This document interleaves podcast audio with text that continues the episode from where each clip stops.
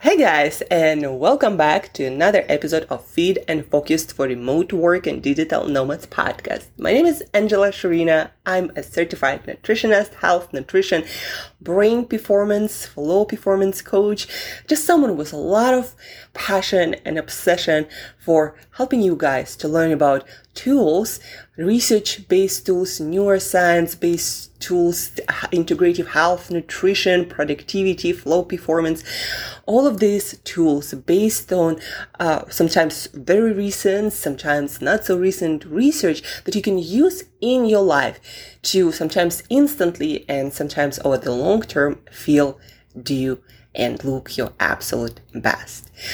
Today, guys, we're gonna have a shorter episode, and it is inspired by the conversation I had yesterday with a fellow digital nomad, but not a fellow architect because I'm not an architect.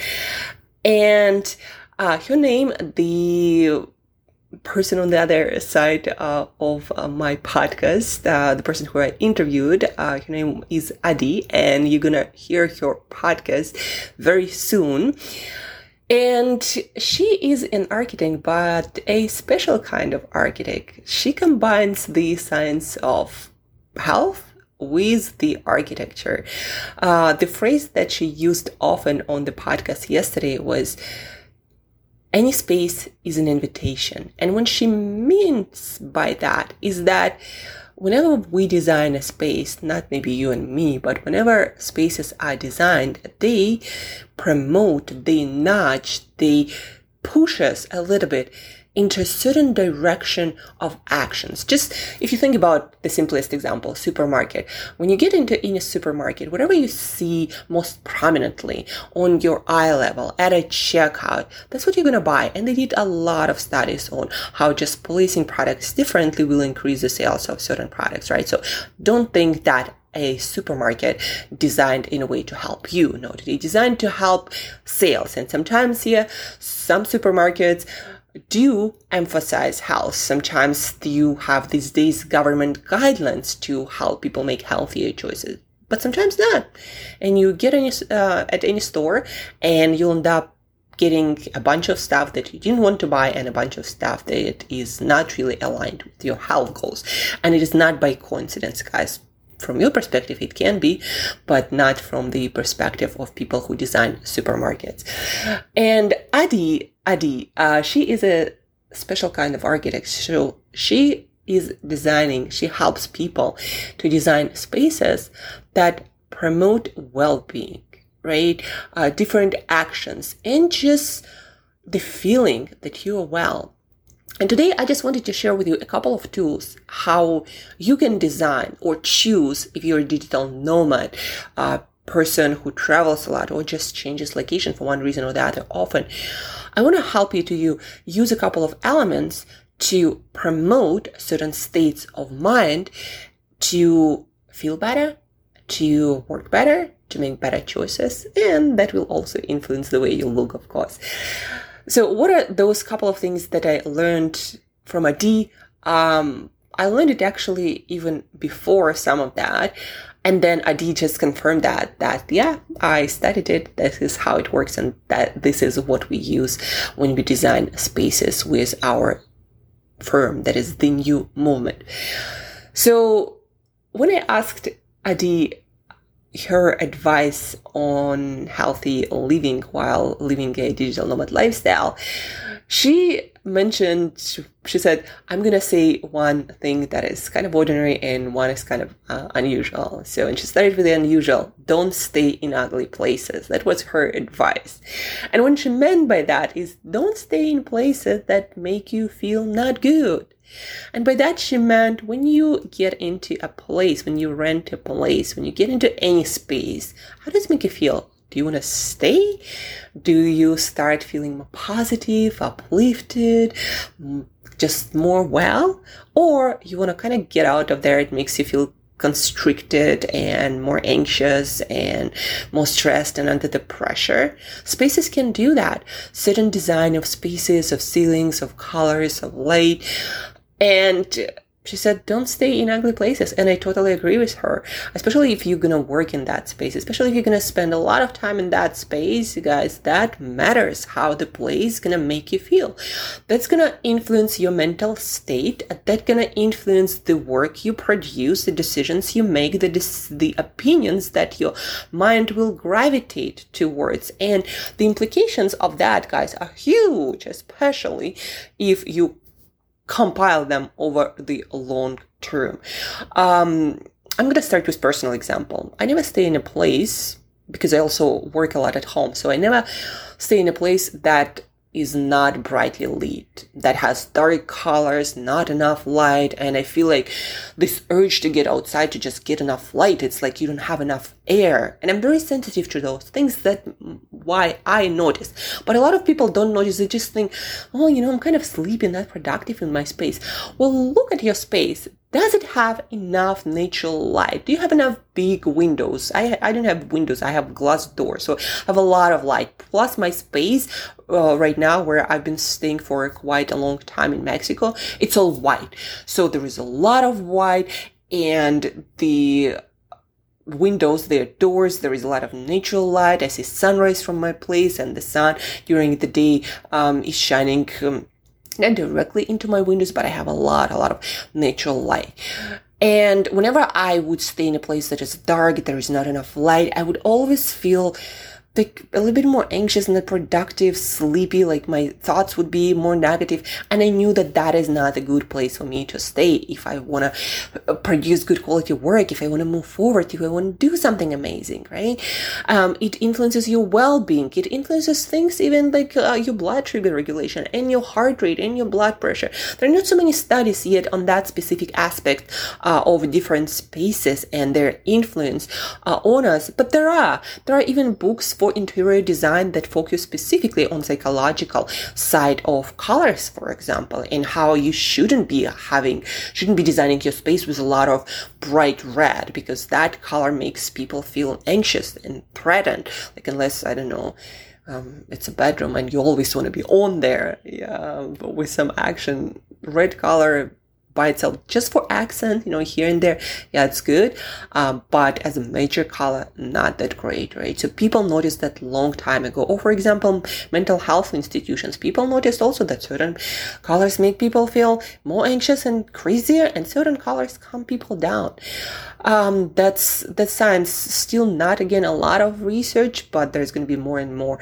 And in architecture, yeah, they know that the more open, the more the brighter the brightly lit space is, the more inviting and the more welcoming and the happier the space is for for people. People feel good in those spaces right? So if you have a choice to choose an apartment please do your best to optimize not for uh, the most i don't know expensive interior design features but for the most light for the most welcoming. Just get into space and give yourself a few moments to breathe and to feel how do you like the space? If you work here, does it feel like it's going to give you energy? And again, a shortcut, uh, brightly lit spaces with a lot of space where you don't feel like you're in a dungeon in a cage. Usually with coming colors, uh, like whiter or just warmer and maybe not as in your face, you know, like super bright and super poppy. Those calmer spaces will give you more energy and you will feel better and you will feel more productive. So pay attention to that. A couple of uh, well-researched things from Adi and other research that I came across. Number one, the type of room, specifically the type of ceiling uh, where you do your work changes the way you think. So we'll already talk actually briefly on this podcast about that. I even wrote it about wrote about it in my book. So if you want to do more analytical work, kind of put yourself in a box. You want to have what most of our rooms have. You want to have this like square design and the stuff that makes you feel more constrained, right? Uh, sometimes you would have spaces that would, that would be with the square like ceiling and walls, but it would be designed in a way that it makes it feel round, like you have more space and you have cathedral like uh, features, like it's rounded everywhere, right? And why I'm talking about round angles and cathedral like effect, uh, ideally you would have higher ceilings like you would have in cathedrals or libraries, or maybe open ceilings somewhere outside, right? Or at least partially outside with a big horizon in front of you. Those things make you feel creative, make, makes you, make you think creatively, makes you make you think wider and bigger and have a wider perspective and make you dream and think more abstractively compared again to those more constrained spaces that make you think more down to earth in an analytical way. Um, so these are some a couple of examples that do work. Number one, again, this the the amount of light you get that will impact your productivity directly right away. There is no doubt about it. Uh, your sleepiness or wakefulness it is affected uh, by the amount of light in your environment. So if you feel sleepy instead of coffee try to increase lights in your apartment. Maybe sit by the window, maybe sit on a balcony like I do sometimes. Uh, maybe get one of those uh, selfie lights for the purpose of increasing your alertness in the first part of the day because they're actually quite bright. And uh, if you set it by the place where you work, it will give you a boost of this alertness. And then second thing is if your place isn't feels more constrained, it's all square, uh, it feels more like a box, it's going to make you feel more analytical. And sometimes we all need it. Maybe like when you edit your book, when you create your book, uh, when you write it, when you want to be more creative, get into a space with round ceiling, with open spaces, with open air, with a lot of perspective used, right? Something more natural. When you need to edit it and be more analytical or maybe create a more analytical plan for your business, get into a box literally in a room that feels more like a box, that feel more constrained, maybe face um, a wall um, or sit in some sort of corner, uh, still well lit, so you don't feel like you're in a dungeon and there is no light and you feel sleepy. But the idea is more box-like spaces, more constrained spaces, more rectangular, like squares, rectangles, rectangular um, spaces they will always make you feel more mathematical analytical more precise down to earth whereas again more spaces with open spaces, with big ceilings, with high ceilings, with um, horizon that you can see, a lot of nature. These spaces will make you feel more creative, especially, of course, if they're brightly lit. Um, so these are a couple of things that you can implement today right away to increase your productivity. Number one, by changing the amount of light in your environment. And number two, changing the way you think when you need it. So if you need to be more creative, try to find a space with these specifications. A lot of light, a lot of round shapes, high ceiling, more like cathedral effect.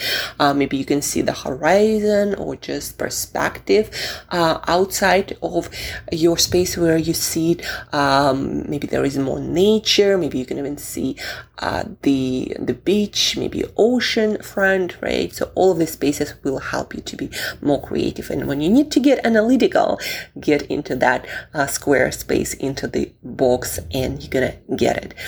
So these are a couple of takeaways, a couple of tools, uh, a couple of previews from the podcast that's upcoming. You're gonna learn so much, guys. That is one of the most fascinating, interesting conversations that I've had with a person who is in marketing and a digital nomad. I don't meet a lot of those people just because it's kind of complicated with the regulations, etc. But Adi found the way to do that, and she's gonna share all of that with you.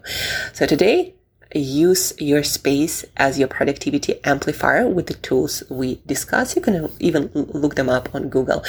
Um, they all are out there, not really that new and cutting edge So use the tips. If you have any questions, please reach out. Maybe share your pictures of your space where you work and ask me how you can improve that for certain aspects of your creativity or your productivity.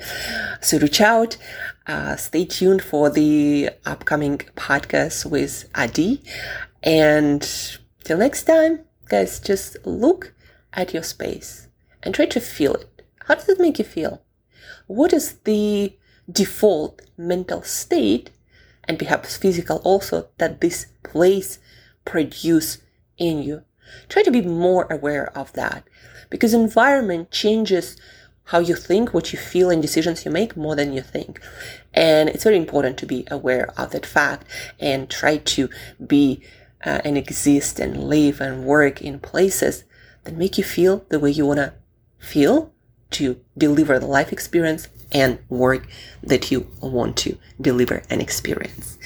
And you'll hear from me soon. Stay tuned and have an amazing, productive, brightly lit with open horizons kind of day.